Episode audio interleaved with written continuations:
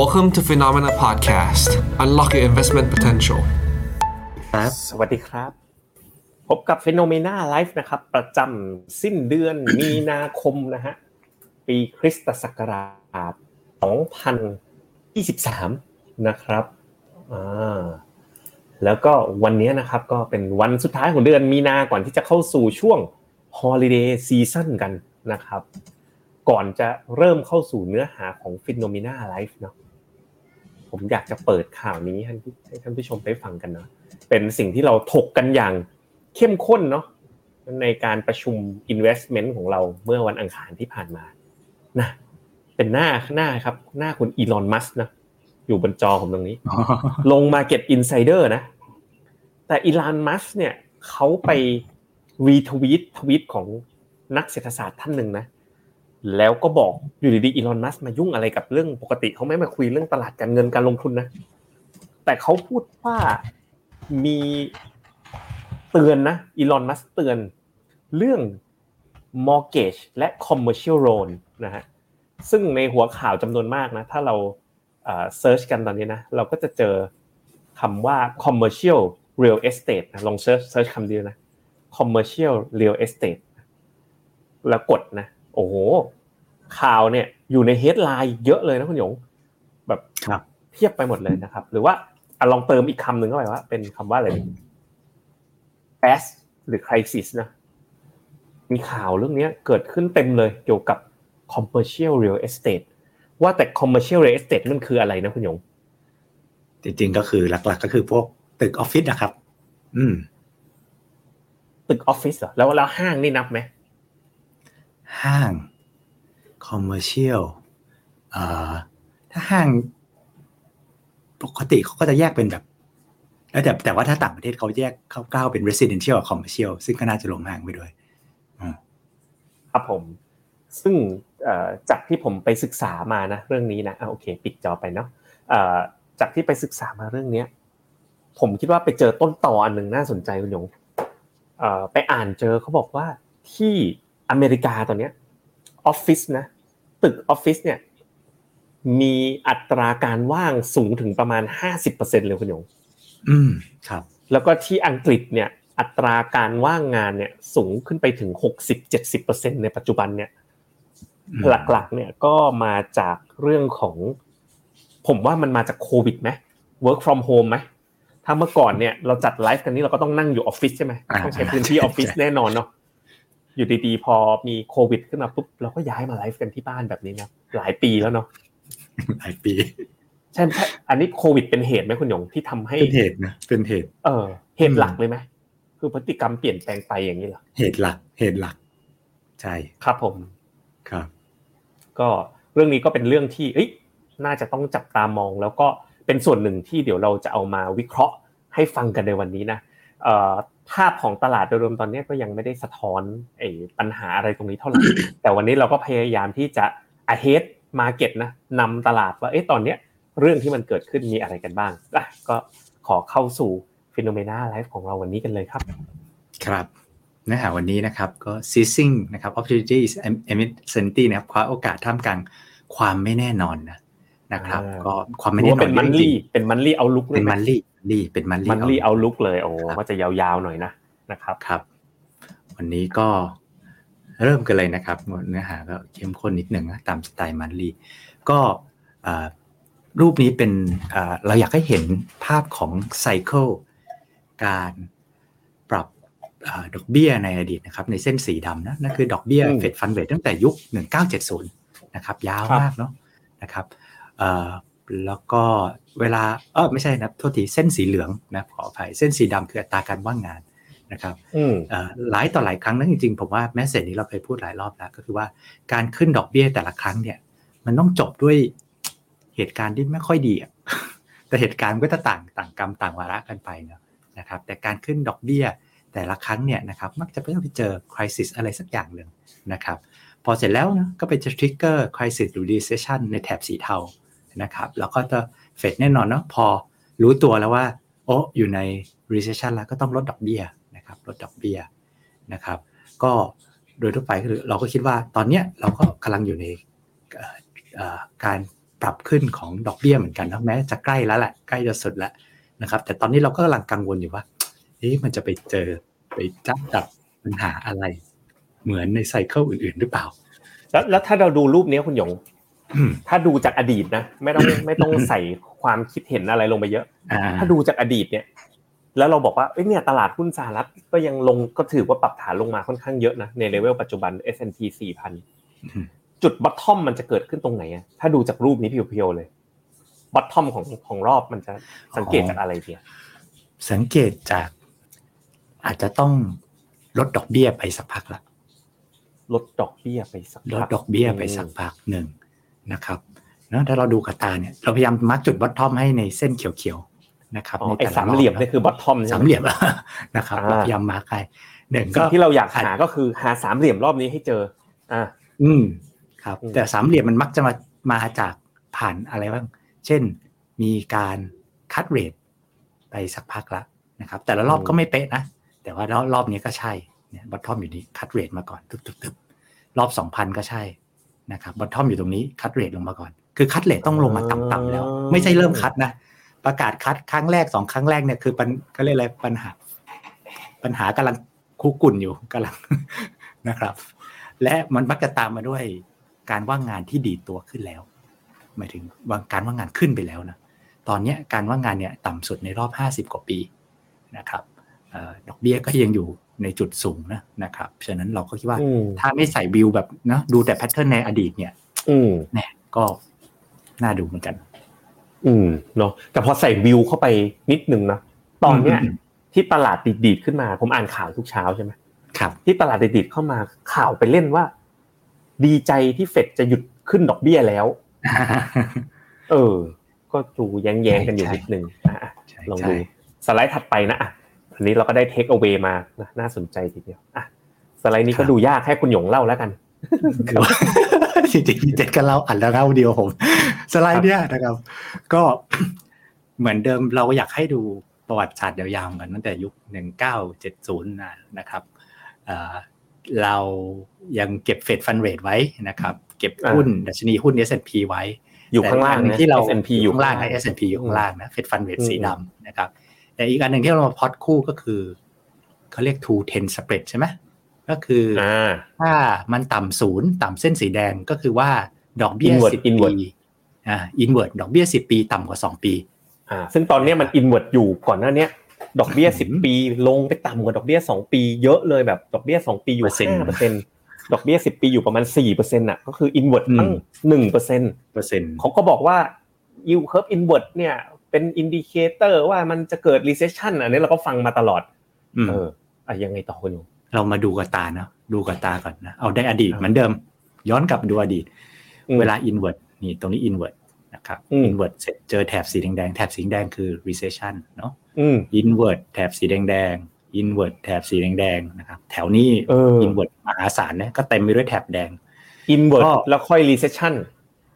แล้วรอบรอบนี้ก็ inward แต่ยังไม่ recession แต่ยังยังยังยังดูแล้วหลีกเลี่ยงได้ยาก เพราะดู inward เหมือนทีจะอไรย่างนั้นก็อืมักจะ recession เสมอ และครั้งนี้ inward ลึกซะด้วยอืมแล้วยังไงต่อคุณหยง แล้ว อะแล้วเวลาบอกอันนี้ผมก็ไว้ตอบตัวเองเลยนะแล้วอินเว r ร์แล้วมันจะจบด้วย คืออินเว r ร์มันไม่ใช่เหตุการณ์ปกติ ดอกเบี้ยระยะสั้นมันต้องต่ำกว่าระยะยาว แล้วมันจะจบด้วยยังไง จบด้วยก็คือเฟดลดดอกเบี้ย พอลดดอกเบี้ยเนี่ย เวลาลดดอกเบี้ยเนี่ยก็จะไปกดดอกเบี้ยระยะสั้นให้มันลง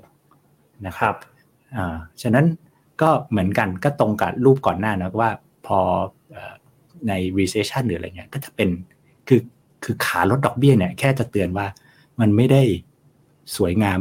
ให้ความรู้สึกเอ่อรู้สึกดีกับตลาดหุ้นเสมอไป เพราะว่าในในไซเคิลส่วนใหญ่เนี่ยลดดอกเบี้ยมันคือตามมาด้วย recession เนาะแล้วก็ตลาดก็จะเห็นว่าก็ก็จะเจ็บมาในช่วงนั้นนะครับ อะทีนี้ขอใส่ความเห็นเข้าไปคุณหยงอืมอืมอืมแล้วรอบเนี้ยสมัยก่อนมันไม่ได้มี QE บ้าบอขนาดนี้นะอ่าเมื่อก่อนนี้อืม QE สมัยยุคแรก ๆ ก็ค่อยๆปล่อย QE ทีละนิดทีละนิด ไอ้รอบตอนโควิด ครั้งล่าสุด พ่อ QE ทีหนึ่งนี่แบบ ใส่มาเป็นตันเลยเออแล้วคุณหยงถ้าลองใส่ความคิดเห็นเข้าไปอืมอืมอืมอ่ารูปเนี่ยบอกว่า ตอนช่วงลดดอกเบี้ย แล้วมันก็มี recession ตลาดหุ้นก็ไม่ดี แล้วพอพอดูรอบนี้คิดว่าภาพมันจะซ้ำรอยไหมหรือว่ามันจะแบบด้วยกลไกทางการเงินสมัยใหม่ ลดดอกเบี้ยหุ้นขึ้นซะอย่างนั้นเลยอะไรอย่างเงี้ยเออคุณยงคิดยังไงครับคำถามผมยากเนาะผมยังไม่รู้เลยว่าตอบอะไรผมเลยถามคุณยงยากมากยากมากเลยไม่ชอบรายการนี้อย่างเงี้ยก็เออคือตอนย้อนกลับไปนิดหนึ่งว่า ที่เราคือตอนเนี้ยคือ mindset ของของ central bank หรืออะไรเงี้ยเร็วแรงซึ่งดี แต่ว่าเครื่องมือที่ไม่เกรงใจนะแต่เครื่องมือที่แต่ก่อนเขาทำ QE หรือ yield curve control อะไรทั้งหลายในบางประเทศเนี่ย มันทำมาส่วนใหญ่นะทำตอนแบบว่า ลดดอกเบี้ยจนชนศูนย์แล้วอะดึงสวิตกดคันเร่งจนมิดแล้ว ต้องไปเปิดถังในตัดอีกทีหนึ่ง คือ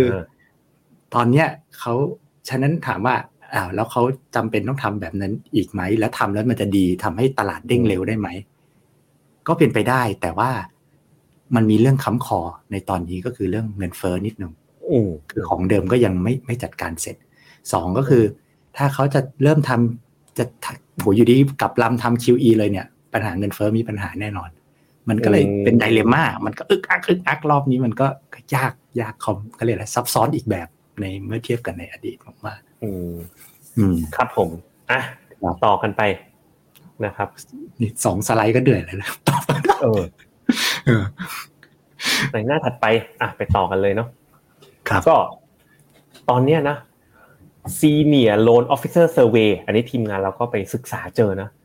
Senior Loan Officer Survey ก็คือไปเซอร์เวยว่าการปล่อยสินเชื่อเนี่ย มันเป็นยังไงบ้างในช่วงนี้นะตอนเนี้ยสิ่งที่เจอก็คือ regional bank นะก็คือเป็นแบงค์ที่อยู่ตามรัฐต่างๆถูกไหมเริ่มที่จะเข้มงวดในการปล่อยสินเชื่อมากขึ้นอ่าซึ่ง จุดที่น่าสนใจมากๆก็คือพวกธนาคารเล็กในสหรัฐเนี่ยนะครับ เนื่องจากสหรัฐเนี่ยมีความเป็นแบบธนาคารท้องถิ่นนะประเทศเขาก็ปกครองกันแบบแต่ละมลรัฐเนี่ยก็มีการปกครองตัวเอง มีผู้ว่าการรัฐ แล้วก็มีธนาคารท้องถิ่นเนี่ยเป็นกินสัดส่วนน่าจะประมาณสักหนึ่งในสามของเงินฝากทั้งหมดของธุรกิจแบงก์ทั้งหมดในอเมริกา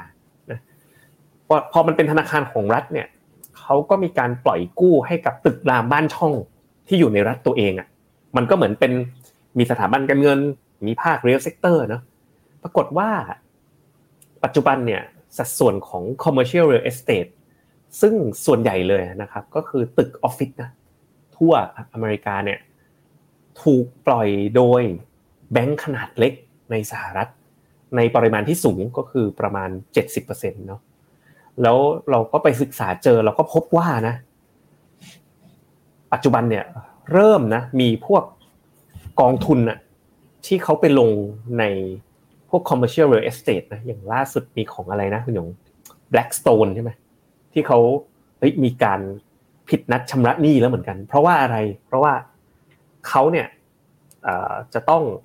จ่ายดอกเบี้ยให้ผู้ผู้ถือผู้ถือตราสารหนี้เนาะแต่ปรากฏว่ารายได้อะรายได้ที่มันมาจากตึกออฟฟิศอะมันน้อยลงไงคุณหยงจากเดิมเนี่ย มันมีคนเช่าเยอะ มันเหลือคนเช่าแค่นิดเดียว มันก็เลยทำให้พวกตราสารที่มัน back โดยออฟฟิศในอเมริกาเนี่ยมันเริ่มผิดนัดชำระหนี้นะ เพราะว่าอะไรก็ไม่มีคนเช่าอะเขาคิดแล้วเนี่ยไปจ่ายดอกเบี้ยหุ้นกู้ จ่ายทำไมอะในเมื่อรายได้ที่มาจากการเช่าอะ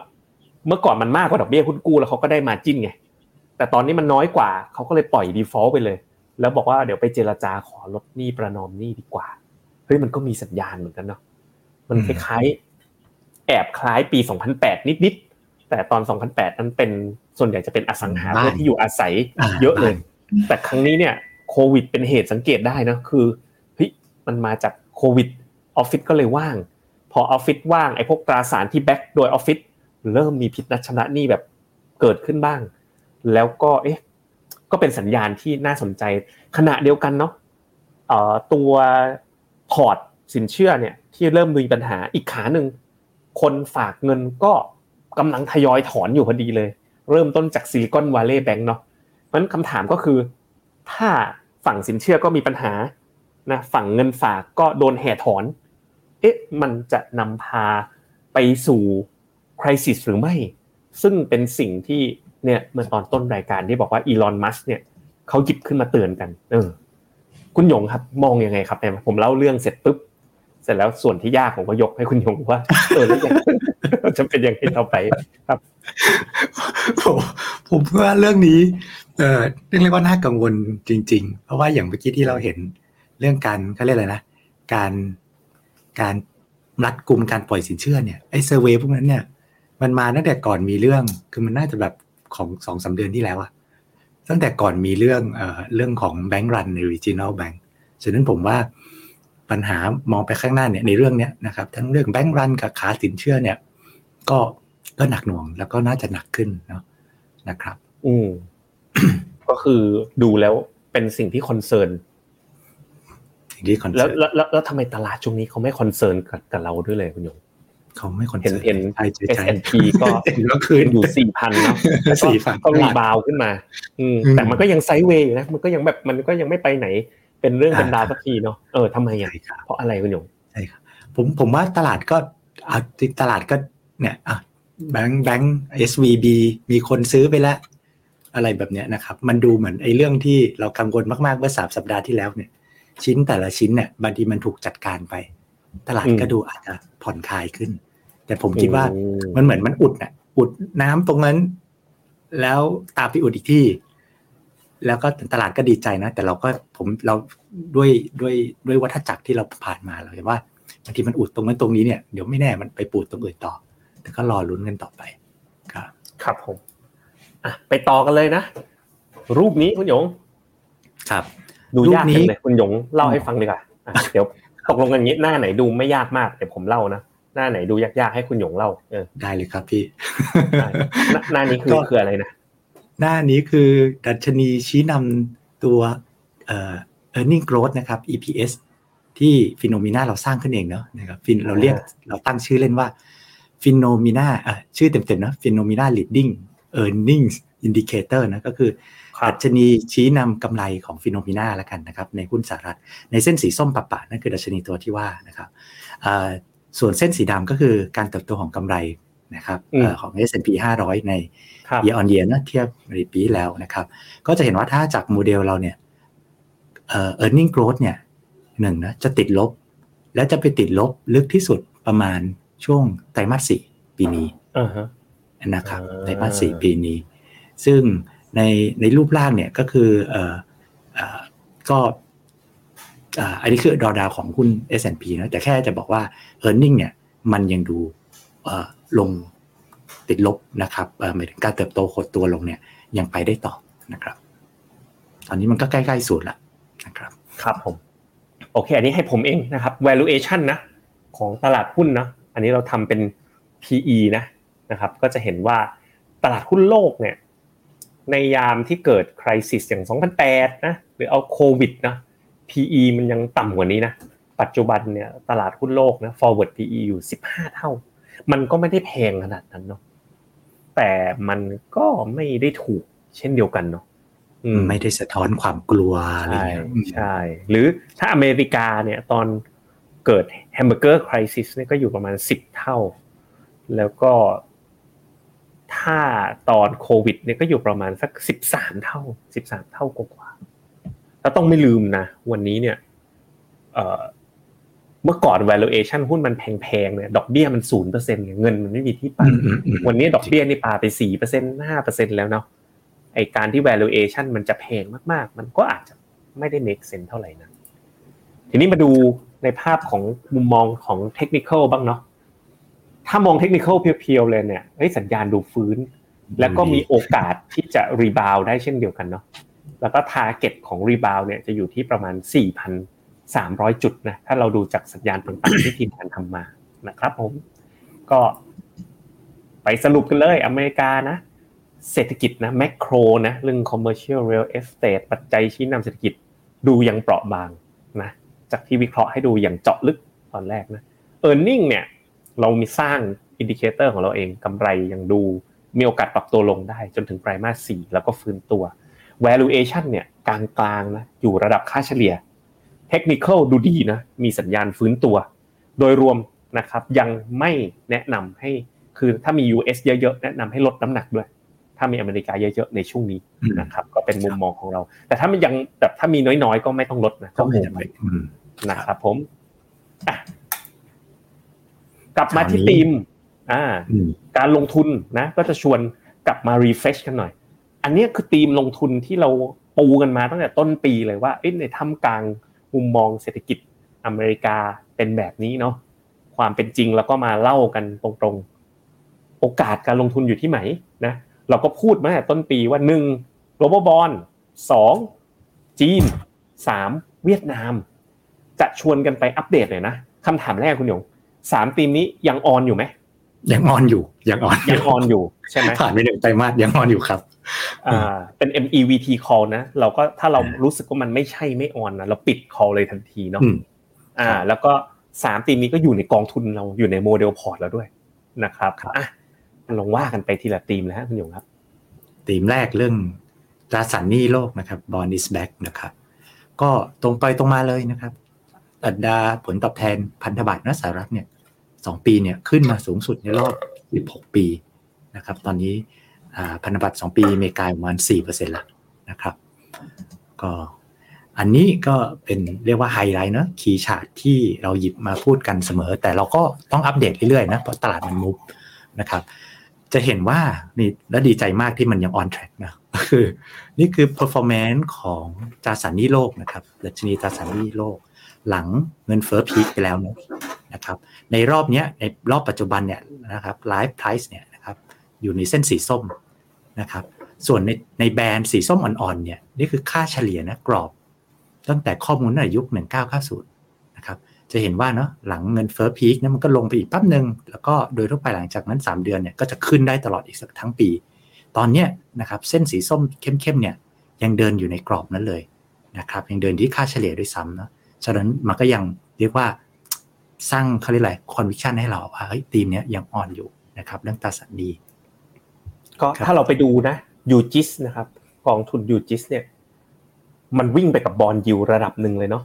เวลา bond yield แกนขวาเนี่ยก็คือเป็นอินเว r ร์นะอินเว r ร์หมายความว่าสีเส้นสีดำเนี่ยนะถ้ามันชี้ลงคือ bond yield ขึ้น bond yield ขึ้นก็คือราคาลงใช่ไหมถ้ามันชี้ขึ้นก็คือ bond yield อ่า ลงก็คือราคาขึ้น ก็เอาง่าย ๆว่า ราคาของ UGIS เนี่ยเคลื่อนไหวไปในทิศทางเดียวกันกับราคาของ bond yield ห้าปีอะถ้าอย่างนั้นนะแปลว่าอะไรแปลว่า เราควรจะมาดู bond yield ห้าปีกันนิดนึงอ่า US ห้า Y ไม่มีดี มีแต่สองกับสิบอะไม่เป็นไรเราเราเราเราดู bond yield สิบปีก็ได้นั้นจะสิบคือก็ได้อะได้อยู่อ่า ก็แปลว่าจากรูปเนี้ยตอน bond yield ลง ราคา UGIS ก็ขึ้น ตอน bond yield ขึ้นนะปีที่แล้วนะที่บาดเจ็บล้มตายกันนะนี่ bond yield มันขึ้นตายไปเพราะฉะนั้นภาพก็คือตอนนี้ bond yield เนี่ยมันอยู่ประมาณนี้แหละสามจุดห้าถ้าบอลยูห้าปีก็อยู่สามปลายๆคำถามคือ ถ้าบอลยูมันลงไปกว่านี้ แนวโน้มของยูจิสก็น่าจะปรับตัวเพิ่มขึ้นอืมแปลว่านะกลับไปที่สไลด์คุณหยงนะแปลว่าตอนเนี้ย ถ้ามันจะวิ่งตามผาดที่มันเคยวิ่งเนี่ย แปลว่ายูเนี่ย มันควรที่จะมีการปรับตัวลดลงจากนี้ไปอีกอืมซึ่งแปลว่า โอกาสเกิด recession ก็จะสูงเหมือนกันนะถ้าเป็นภาพนั้นเนาะแล้วยูก็ปรับตัวลดลงอ่าก็กลายเป็นการ hedge การลงทุนในหุ้นด้วยตราสารหนี้นั่นเองนะครับ ก็โดยสรุปนะครับก็ key takeaway ในเรื่องนี้เนอะนะครับดอกเบี้ยนะครับดอกเบี้ยโดยเฉพาะในสหรัฐเนี่ยปรับสูงขึ้นมาเยอะแล้วนะครับในปีที่แล้วเนาะแล้วก็ปัจจุบันก็อยู่สูงเทียบกับอดีตนะครับ แล้วก็มองมุมมองไปข้างหน้าอนาคตเนี่ยว่าเศรษฐกิจ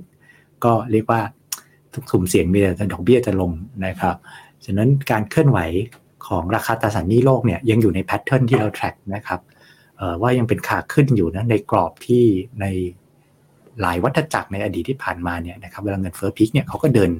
คือราคาตราสารหนี้เนี่ยนะครับจะดีขึ้นนะครับ ก็ดังนั้นก็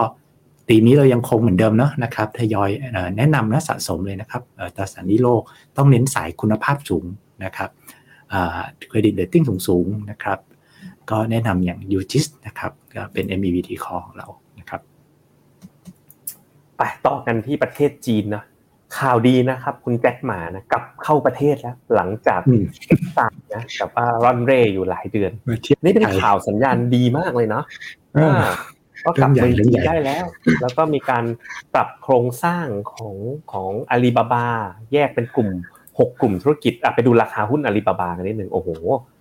ก็ปรับตัวเพิ่มขึ้นนะ ดูในชาร์ตของผมเนาะราคาหุ้นอาลีบาบาเนี่ยก็ ปรับตัวเพิ่มขึ้นนะ ค่อนข้างชัดเจนเลยนี่เห็นไหมดีเปี้ยงเลยขึ้นไปนะครับ เยอะเลยนะครับ ในหลังจากปรับโครงสร้างธุรกิจในวันก่อนบวกไปวันเดียวสิบห้าเปอร์เซ็นตนะครับ แล้วถามว่าโอ้ยยังมี room ไหมนี่เลยเขามาจากไหน มาไกลเลยนี่เขามาจากสามร้อยนี่เพิ่งร้อยเดียวเนี่ยโอ้นี่หุ้น pattern ผมเลยคุณยง ตอนนี้เนี่ย ดูน่าสนใจขึ้นเยอะเลยนะครับว่าแล้วนะ ไปกดดู PE ratio หน่อย กดบาบาสต็อกเนี่ยวิธีง่ายๆนะเข้า Google นะ เป็นแฟนคลับ Google บาอาลีบาบาสต็อกตอนนี้โอ้ยแต่ PE ไม่ถูกนะคุณยง กดดู PE เออร์เน็งมันโดนหันนะ44เท่า เอ้ยไม่ได้ถูกขนาดนั้น ราคาลงจาก300เหลือร้อยแต่ PE ก็ยังไม่ได้ถูกขนาดนั้นไปต่อกันนะฮะในหน้าถัดไปนะในแง่ของ Economic Surprise Index ของจีนเนี่ยโอ้โหสีส้มบาดเลยนะเราตามตัวนี้มาตลอดนะ สุดยอดเลย ดูดีมากเลยแล้วใครๆก็เพิ่มประมาณการ GDP นะ World Bank IMF เขาไปลดของอเมริกากันหมดเฟดก็ไปลดของอเมริกากันหมด แต่ว่าทุกที่เนี่ย เทใจไปให้กับจีนในเชิงของตัว M นะหรือเศรษฐกิจกันต่อเนื่องนะครับ ครับ มาดูตัวตัวเลขที่เราคิดว่าสำคัญก็คือตัวเลขผู้จัดการฝ่ายจัดซื้อนะครับ ทุกภาคเลยเนาะภาคการผลิตภาคบริการเนี่ยก็ตามตัวเลขเซอร์ไพรส์เลยก็คือเป็นขาขึ้น นะครับทุกทุก sectorนะครับในขณะที่เงินเฟ้อจีนเนี่ยนะครับต่ำนะครับเงินเฟ้อผู้บริโภค CPI บางเทอผู้ผลิต PPI ต่ำนะครับเวลาต่ำอะไรก็แปลว่าอะไร อยากจะลดดอกเบี้ย อยากจะทำอะไรกระตุ้นแรงๆเนี่ยเปิดทางนะทำได้ ไม่ค้ำคอแบบฝั่งสหรัฐนะครับต่อไปนะก็ถ้าเราไปดูในเรื่องของตัว E กันบ้างนะตัว E กำไรของ หุ้นจีนเนี่ยล่าสุดนะเดือนล่าสุดที่เราเก็บมาเลยนะครับจนถึงสิ้นเดือนมีนาคมทุก sector เลย last month นะเส้นสีเหลืองถูกปรับเพิ่มประมาณการ อันนี้เป็นถือว่าเป็นข่าวดีเนาะในเชิงตัว E ครับเราชอบมากเลยอะไรที่ถูกเพิ่มประมาณการแบบนี้นะครับ ซึ่งไปดูที่ตัว V บ้างกำไรกำลังไปได้สวยไปดูตัว V นะ M เมื่อกี้ใช้ได้ E แจ๋วไปดู V ต่อ valuation เนี่ย MSCI China เนี่ยนะ มันถูกลงมาอยู่ที่ลบหนึ่ง SD ส่วนหนึ่งนะก็คือดัชนีหุ้นจีนมันก็รีบาวขึ้นมาแล้วหลังจากนั้นก็ไซด์เวย์แต่ e a r n i n g อะมันเริ่มดัน เพราะนั้น MSCI China เนี่ยกลับมาเข้าสู่โซนถูกอีกแล้ว ขณะที่จีน A share เนี่ยอยู่ตรงค่าเฉลี่ยนะครับก็ valuation ก็ถือว่าใช้ได้เลยนะครับเพราะฉะนั้นพอเรามาดูกันโดยรวมๆ MEVT call ของจีนเนี่ย macro ดี earning ดูดี valuation ใช้ได้ ในฝั่งของภาพของเทคนิคเนี่ยกำลังทดสอบเส้นค่าเฉลี่ย 100 วันอยู่นะครับ แต่ก็ทรงโดยรวมเนี่ยถือว่ายังเป็น call ที่ออนอยู่นะครับ ก็คิดว่าจังหวะตรงนี้เป็นจังหวะเข้าลงทุนด้วย หลังจากที่อะลองมาดูกราฟราคาหุ้นจีนในหน้าจอผมนิดนึงนะผมดู MSCI China ให้ดูนะครับ ก็จะเห็นว่าเขาขึ้นเราเราคอตั้งแต่พฤศจิกายนนะเขาขึ้นจากไหนจาก 35 ไป 56อะมันตั้ง หกเจ็ดสิบเปอร์เซ็นต์มั้ยสามสิบห้าไปห้าสิบหกแล้วจากห้าสิบหกก็ย่อลงมาเท่าไหร่สี่สิบหกพักฐานทีหนึ่งก็เอาเรื่องเหมือนกันนะ ประมาณเกือบเกือบยี่สิบเปอร์เซ็นต์สิบกว่ายี่สิบเปอร์เซ็นต์ตอนนี้รีบาวขึ้นมาที่สี่สิบเก้าแล้ว แต่ถ้าเราเราดู MEVT ประกอบกันเนาะก็คิดว่า เอ้ย จีนน่ะก็เป็นจังหวะที่ดีโอกาสที่ดีสำหรับการลงทุนในตอนนี้ครับ มาอีก ธีมสำคัญสุดท้ายเนาะนะครับเวียดนามนะครับผมคิดว่า รูปนี้เราเอามาแสดงในมันลี่เดือนก่อนแล้วนะครับ แต่ว่าแค่อยากจะมาย้ำความสำคัญว่าเพื่อตอบว่าเรื่องตัวเลขในเชิงมหาภาคของประเทศ ความมั่นคงโดยเฉพาะเรื่องของระดับหนี้นะครับ เทียบกับขนาดเศรษฐกิจหรือระดับหนี้นะครับ เทียบกับ ระดับดุลบัญชีเดินสะพัดนะครับแล้วก็เอฟเฟกต์พิเศษระดับหนี้สาธารณะระดับหนี้ในประเทศเนี่ยนะครับเทียบกับขนาดเศรษฐกิจเนี่ยเทียบกับเวียดนามตอนนี้นะครับเทียบกับไทยก่อนช่วงต้มยำกุ้งเนี่ยนะครับภาพรวมเนี่ยก็คือดูดีกว่าเนาะนะครับฉะนั้นขอมา reaffirm อีกครั้งว่าโอ้มันไม่ขนาดนั้นนะครับคราวนี้มาดูตัวเลขล่าสุดกันบ้างดีกว่านะครับเมื่อไม่กี่วันที่ผ่านมาเนอะนะครับเวียดนามเขาจะเป็นประเทศอย่างเงี้ยครับที่ ประกาศ GDP ได้เร็วมากเนาะแต่ผมก็คิดว่าเขาก็มีคงมี cut off date ที่ค่อนข้าง early แหละนะครับ ก็ไตรมาสหนึ่งเนี่ยออกมาต่ำกว่าที่คาดเนาะ3.3 นะครับ ฟังดูเป็นตัวเลขที่ต่ำนะสำหรับเวียดนาม แล้วก็คอนเซนต่ำกว่าที่คาดตลาดคาดไว้ประมาณ 4.8 จริง ๆ ไปอ่านคอมเมนต์เนี่ยก็จะเจอเรื่องว่าส่งออกออร่วงนะครับ แล้วก็ถามว่าอะไรเขาส่งออกอะไรเยอะ พวกสินค้าที่เป็นนึกภาพอย่างสมาร์ทโฟนทั้งหลายนะครับ เราเห็นหุ้นใน export ในเกาหลีหรือในจีนทั้งหลายมีปัญหาเนี่ยนะครับ ก็ตัวนี้ก็อยู่ใน supply chain เดียวกันนะครับ ไปต่อกันนะภาคการผลิตตอนนี้ยังดูโอเคอยู่นะ ยังอยู่โซนเกิน 50นะดัชนี PMI ก็ถือว่าดูใช้ได้ แต่ต้องไปติดตามดูนะว่าไอ้ทิศทางการส่งออกที่ลดลงอะ ถ้ามันยังเป็นอย่างนี้ต่อเนื่องเนี่ยมันกระทบภาคการผลิตแน่นอนเหมือนกัน เพราะฉะนั้นตัว M ตอนเนี้ยดูโดยรวมเนี่ย หักคะแนนนะดูไม่ค่อยดีนะว่ากันไปตามเนื้อผ้า แต่มีตัวหนึ่งเขาช่วยลดดอกเบี้ยเลยเหรอคุณหยงตอนเนี้ย ใช่เฮ้ยไม่เคยเห็นประเทศไหนลดดอกเบี้ยเลยอะเขาเป็นอะไรบ้างเนี่ยก็คือเขาก็รู้สึกว่าเศรษฐกิจเขาแบบมันวีคเขาก็เลย ปีประดีปลายปลายปีที่แล้วเขาขึ้นมาสองเปอร์เซ็นรวดเดียวนะครับสีแดงเขาก็เลยอะมีเก็บไว้หน่อยเขาก็เลยทอนกลับมา คือเงินเฟ้อก็ไม่กดดันละตอนนี้เขาก็เลยทอนกลับมาเปอร์เซ็นต์หนึ่งครับผมคราวนี้มาดูการปรับประมาณการกำไรเนาะนะครับ เวียดนามเนี่ยปัญหาที่ช่วงหนักๆเลยคือไตรมาสสี่ปีแล้วเนาะถ้าเราจำกันได้ มีการเรียกปัญหาเรื่องคล้ายๆกับ bank run เนาะการขึ้นดอกเบี้ยอย่างรุนแรง 2%สู้เงินเฟ้อสู้ capital flow นะครับ ก็มากระทบแล้วก็พวกอสังหา ก็กระทบการปรับประมาณการไตรมาสสี่ปีแล้วโอ้โหลงหนักมากนะครับผ่านปีมา ก็จริงๆก็ทรงๆ แต่ก็ยังแม้ยังเทรนยังมีลงบ้างนะครับ แต่ว่าถ้าเทียบกับว่าช่วงที่ชันที่สุดของการปรับลงเนี่ยมันก็ผ่านมาแล้วนะครับ ใน valuation นะครับหุ้นเวียดนามเนี่ยยังถือว่าอยู่ในโซนถูกนะแล้วก็ต้องเรียกว่าในคอเราทั้งหมดเนี่ยนะครับในกลุ่ม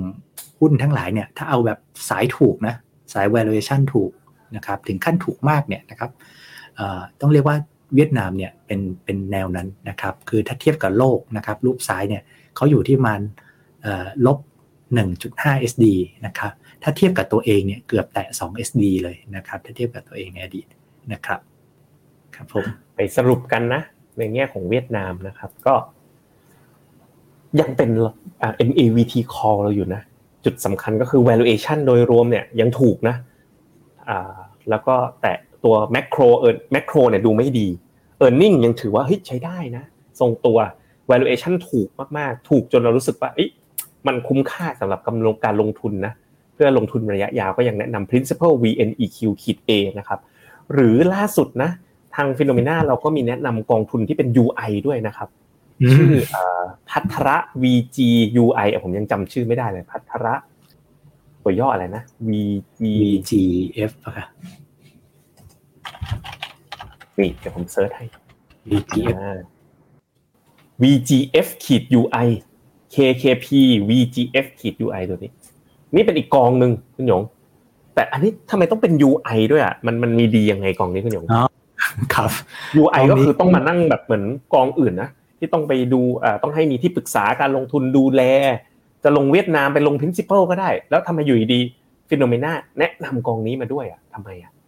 คือ กองคือกองนี้เนี่ยเรียกว่าอ่าถ้าสำหรับคนที่ลง UI ได้ก็น่าพิจารณา เพราะว่ากองนี้เป็นกองกองทุนเวียดนามที่ไม่ติด foreign ownership limit หมายถึงว่าไม่ได้ติดซึ่งซึ่งมันเป็นเรื่องค่อนข้างใหญ่มากของบาสำหรับเวียดนามเนอะนะครับ ก็เนื่องจากว่ามันเป็นกองที่จดทะเบียนในเวียดนามเลย นะครับก็เลยจะหลบเรื่องข้อข้อข้อจำกัดในเชิงกฎระเบียบได้นะครับ อืมไม่ติด foreign limit อ่าก็มันก็เลยซื้อได้แบบโดยไม่ติดข้อจำกัดนั่นเองเนาะซึ่งบางทีการติด foreign limit บางทีมันจะมีกรณีที่มันมีพรีเมียมใช่ไหมเช่นเวลาหุ้น foreign มันมันแพงกว่าหุ้น local อะเหมือนตลาดหุ้นบ้านเราแต่ตัวเนี้ยมันเป็นลงตรงในประเทศเวียดนามเลยโอ้ผมเพิ่งมาสังเกตดูไม่นานนะกองนี้นะ บลจ KKP นะ เขาก็ยินดีให้ FINNOMENA นะมาร่วมเป็น distributor ด้วยตอนนี้ก็มี AUM อยู่ประมาณถึงเกือบเกือบ4,000 ล้านบาทเลยก็เป็นอีกทางเลือกหนึ่ง แต่ว่าต้องเป็น UI นะครับ Ultra Accredited Investor นะครับ สรุปก็คือ MEVT Call เรายังเหมือนเดิมนะครับ เรา refresh ให้แล้ว 3 กอง ยังคงอยู่ในสถานะ buy ซื้อได้เติมได้ต่อไป แล้วเราติดตามให้อย่างใกล้ชิดแบบนี้ต่อเนื่องนะครับ เพื่อให้มั่นใจได้ว่ากองทุนที่คุณลงทุนตาม MEVT Call ได้รับการทบทวน มีการกำหนดมุมมอง การลงทุนแล้วก็ให้คำแนะนำจากทาง FINNOMENA นะครับ ไปที่โมเดลพอร์ตกันบ้างนะ วันนี้โมเดลพอร์ตเรามีหลายโมเดลไม่ได้มีการปรับพอร์ตอะไรเพิ่มเติม แต่ว่าวันนี้อยากจะมาชูอีกหนึ่งโมเดลก็คือ retirement income solution นะครับ ก็เป็นโมเดลพอร์ตหนึ่งที่มีนักทุนลงทุนอยู่ เป็นมูลค่าหลายร้อยล้านบาทนะโมเดลเนี้ยจะเป็นโมเดลสำหรับคนที่เกษียณแล้วนะครับ แล้วก็อยากจะเริ่มลงทุนครั้งแรก ตัวผมเองก็มีโอกาสเนาะที่ได้แนะนำโมเดลเนี้ย กับนักลงทุนหลายท่านเหมือนกัน คนคิดว่าควรมี product เนี้ยคือดรเมย์อ่าที่มาร่วมจอยบริษัทเราเนาะแกก็บอกว่าเอ้ยมันเป็นสิ่งที่ต้องมีเรามาสร้าง product นี้กันเถอะจริงๆมันไม่ได้มีครั้งแรกของโลกนะแต่แต่เราอะ add product นี้เข้ามานะครับแล้วก็มีนักลงทุนเข้ามาสนใจเยอะนะหลาย ๆ คนนะครับที่ผมให้ได้ให้ consult ไปเนาะพออายุมากๆเข้าแล้วรู้สึกอิ่มตัวกับตลาดบอกขอสร้างกระแสเงินสดแล้วกัน ซึ่งตอนเนี้ย กระแสเงินสดผมว่ามันจะเริ่มมากขึ้นเรื่อยๆ ถ้าณปัจจุบันเนี่ยจากสถิติมันอยู่ประมาณ 3-4.2%ต่อปี จากกระแสเงินสด แล้วก็ความเสี่ยงของพอร์ตก็จะไม่สูงมากนะครับ ลองไปดูสถิติการสร้างกระแสเงินสดตั้งแต่สร้างมาจริงเลยนะ อันเนี้ยเงินจริงเลย ปี 2021 นะครับยิวที่ได้จากการ auto redemption นะก็จะได้อยู่ประมาณ 4%ปีที่แล้วเขาว่า โอ้โห ตลาดหุ้นลงถล่มทลายทั่วโลก auto redemption นะกระแสเงินก็ยังได้ 2.58% สำหรับปีเนี้ยแล้วก็ปีนี้มันอาจจะโดนความผันผวนบ้าง แต่ผมว่าอย่างปีนี้หรือปีหน้าที่ระดับยิวมันสูงขึ้นน่ะเชื่อว่า annualized yield ของกองนี้จะเริ่มมีแนวโน้มที่เพิ่มขึ้นได้ด้วยเช่นกัน ก็เป็นอีกโมเดลพอร์ตหนึ่งนะ ที่แบบอะสมมตินะ วันหยุดยาวสงกงสงกรานต์นะกลับบ้านไปนะ เปิดพอร์ตให้คุณพ่อคุณแม่ที่บ้านกรณีสมมติอยู่ต่างจังหวัดนะ RIS เนี่ยนะครับก็สร้างกระแสเงินสดให้ได้แบบสม่ำเสมอนะครับ ก็อีกผลิตภัณฑ์หนึ่งนะครับ ผมว่าน่าสนใจมากเลยอันนี้ก็คือ Goal Navigator นะครับ ก็เป็นผลิตภัณฑ์ที่เรียกว่าบริการวางแผนการลงทุนนะครับ ที่ FINNOMENA ร่วมกับ Franklin Templeton นะครับ ก็จะเป็นลักษณะเรียกว่าเป็นนวัตกรรมเลยละกัน เพราะว่าผมว่าวิธีการวางแผนการเงินของ Goal Navigator เนี่ยแต่ผมดูมาเนาะมีที่แรกที่เดียวในไทยนะครับ แล้วจริงๆจะว่าไปก็เป็น มันเป็นเป็นโน้ตฮาวของทาง Franklin Templeton ที่เขาคิดค้นขึ้นมาเองเลยนะครับ ก็ยังไงถ้าสนใจก็ดูรายละเอียดนะครับในลิงก์ด้านล่างนะครับ หรือสแกน QR ดูนะครับ มันไปอย่างนี้เลยคุณหยงผมจัดเวิร์กช็อปนะเอ ahead of the market มาสองสามรอบนะนักลงทุนส่วนใหญ่นะ เอาไปใช้เรื่องวางแผนการศึกษาลูกเยอะมากเลย เช่นบอกว่ามีลูกสองคนสามคน อยากจะเรียนเตรียมให้ลูกไปเรียนตรีเมืองนอกนะ ต้องใช้ตังค์ประมาณห้าล้าน โทเมืองนอกอีกสี่ล้าน อันนี้คนหนึ่งนะสามคนก็ยี่สิบเจ็ดล้าน แยกนะแยกแผนลูกเป็นคนๆเลย อืมนะฮะเสร็จแล้วก็สร้างแผนนะครับ แล้วพอร์ตทั้งหมดนะ ในการวางแผนเนี่ยก็คือมันไม่ใช่แค่การวางแผนการเงิน วางแผนการเงินเสร็จ จัดพอร์ตด้วยกลไก Goal Optimize Engine น่ะที่ได้รับรางวัล Harry Markowitz จากต่างประเทศมาปุ๊บเสร็จแล้วก็ Asset Allocate อะทั้งหมดนะจากวันเนี้ยจนวันที่ลูกคุณสำเร็จ หรือวันที่คุณเกษียณหรือวันที่คุณเก็บเงินซื้อบ้านหลังใหญ่ความฝันของคุณเนี่ยจัดพอร์ตโดย Franklin Templeton ให้จากวันนี้จนถึงวันนั้นเลย ก็เริ่มได้รับความนิยมมากขึ้นนะผมเจอเคสที่นักลงทุนตัดสินใจลงทุนผ่านเครื่องมือตัวนี้มากขึ้นเรื่อยๆนะครับก็ FINNOMENA นะจุดแข็งของเขานะอยู่ในหน้านี้เลยหน้าถัดไปนะครับก็คือนักลงทุนใช้แพลตฟอร์ม FINNOMENA กันเยอะมาก เพราะพอร์ต FINNOMENA มันเหมือนเป็น multi พอร์ตอะเปิดปุ๊บนะอย่างตัวผมเองตอนนี้มีประมาณเกือบเกือบสิบแผนแล้วนะเราให้สร้างได้สูงสุดยี่สิบพอร์ตการลงทุน แยกแยกกระเป๋าเงินได้ กระเป๋านี้เอาไว้ให้ลูก กระเป๋านี้ Goal Navigator กระเป๋านี้เอาไว้ DIY อย่างผมมีกระเป๋าหนึ่งชื่อกระเป๋า liquidity ก็มีก็เอาไว้เก็บ money market fund เวลาเงินเหลือเยอะๆไม่อยากเก็บไว้ในแบงก์ก็ไปเก็บเข้า money market fund ซึ่งตอนนี้ money market fund yield มันเริ่ม เริ่มดูดีขึ้นนะคุณหยง ผมลองให้ดูนะ KFS KFS Smart ใช่ไหมกองทุนสมาร์ทตราสารหนี้สะสมมูลค่าของกรุงศรีนี่ลองดูผลการดำเนินงานย้อนหลังนะสามเดือนเนี่ยศูนย์จุดสามสามเปอร์เซ็น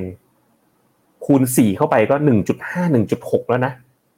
ถ้าดูหกเดือนย้อนหลังคุณหยงศูนย์จุดแปดแล้วนะ หกเดือนย้อนหลังศูนย์จุดแปดเนี่ยแปลว่าหนึ่งปีเนี่ยหนึ่งจุดหกเปอร์เซ็นแล้วนะคุณหยงเฮ้ยมันเริ่มกลับมานะ เริ่มไปเกาะใกล้ชิดกับพวกดอกเบี้ยเงินฝากอะไรนะ e-saving อีกครั้งหนึ่งแล้วนะเผลอแป๊บเดียว ถ้าดูหนึ่งปีย้อนหลังเลยคุณหยงหนึ่งปีย้อนหลังหนึ่งเปอร์เซ็นดูน้อยเนาะแต่ว่าถ้าเป็นหกเดือนย้อนหลังศูนย์จุดแปดหนึ่งปีก็หนึ่งจุดหกหนึ่งจุดหกนี่เน็ตภาษีแล้วด้วยถูกไหมเพราะว่ามันหักภาษีข้างในอยู่แล้ว หนึ่งจุดหกนี่เริ่มน่าสนใจนะ ตอนนี้นักลงทุนเริ่มมีเทรนด์นะ แบบบางคนอาจจะเริ่มแบบเจออะไรนะ ข่าวเกี่ยวกับเรื่องอะไรนะไอตัวอะไรอะแอปดูดเงินอะไรเยอะๆนะ ก็และประกอบกับ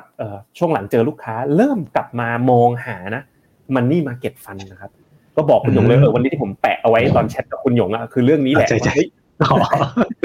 คุยกันในงานคุยงานกันในไลฟ์เลยว่าจะบอกคุณหยงว่าเฮ้ยลองไปไล่ไล่ดูดิว่าตอนเนี้ย เฮ้ยมันเป็นอย่างนี้จริงหรือเปล่ามันเริ่มกลับมาได้หนึ่งจุดห้าหนึ่งจุดหกชนะดอกเบี้ยเงินฝากอีกครั้งหนึ่งแล้วหรือเปล่าหักภาษีเนี่ยกองไหนดีนะเดี๋ยวคุณหยงลองไปไปทำการบ้านให้หน่อยสมัยก่อนนะทาง Finnomena เนี่ยเอาตัว money market league table มาพูดทุกอาทิตย์เลย นักลงทุนก็จะลงตามเลยว่าช่วงนี้กองไหนที่ไหนดีนะครับผมก็ประมาณนี้มา Q&A กันเถอะครับอ่าตัดตัดตัดตัดตัดตัด ข่าวตราสารหนี้จีนช่วงสัปดาห์นี้มีอะไรต้องกังวลไหมคุณยง ผมไม่ไม่เห็นนะมีไหมคงนึกนึกไปถึงพวกกองเคทีไชน่าบอลอะไรอย่างนี้ป่ะมีประเด็นไหมเคทีไชน่าบอลลองดูไม่เห็นครับผมเอวีเขาให้ก็ปรับไซด์เวย์เล็กน้อยนะ year to date ก็บวกเล็กน้อย ไม่เห็นนะนะครับ ไม่น่ามีอะไรนะครับ S share S share นี่คืออะไรคุณโยมเอชแชร์ก็คือ หุ้นฮ่องกงจดในฮ่องกงอ่าหุ้นธุรกิจฮ่องกงเป็นหุ้นจีนที่จดในฮ่องกงหรือหุ้นฮ่องกงนะไม่ต้องฮ่องต้นฮ่องกงอ๋อหุ้นฮ่องกงเลยฮ่องกงอืมครับ KUSA S&P 500 ขึ้นมาได้รอบนี้มีอัพไซด์กี่เปอร์เซ็นต์หรอถ้าเป็นมุมมองเรานะขึ้นขึ้นมาก็ ยังไม่ได้แนะนำให้ซื้อในตอนนี้นะครับ จีนจีนคุณหยงเลือกอะไรดีเอาไชน่าเอแชร์หรือรถผมชอบของไชน่าเอาไชน่าเพราะ ผมเห็นแจ็คหมามาแล้วผมก็ valuation ด้วยแหละ valuation ด้วย คือรถไฟฟ้ามันก็ช่วงนี้แบบก็ตั้งแต่เทสลาจัดหนักอะก็เราก็รู้สึก เออ มันก็เหนื่อยอะเรื่อง competition รถไฟฟ้าอื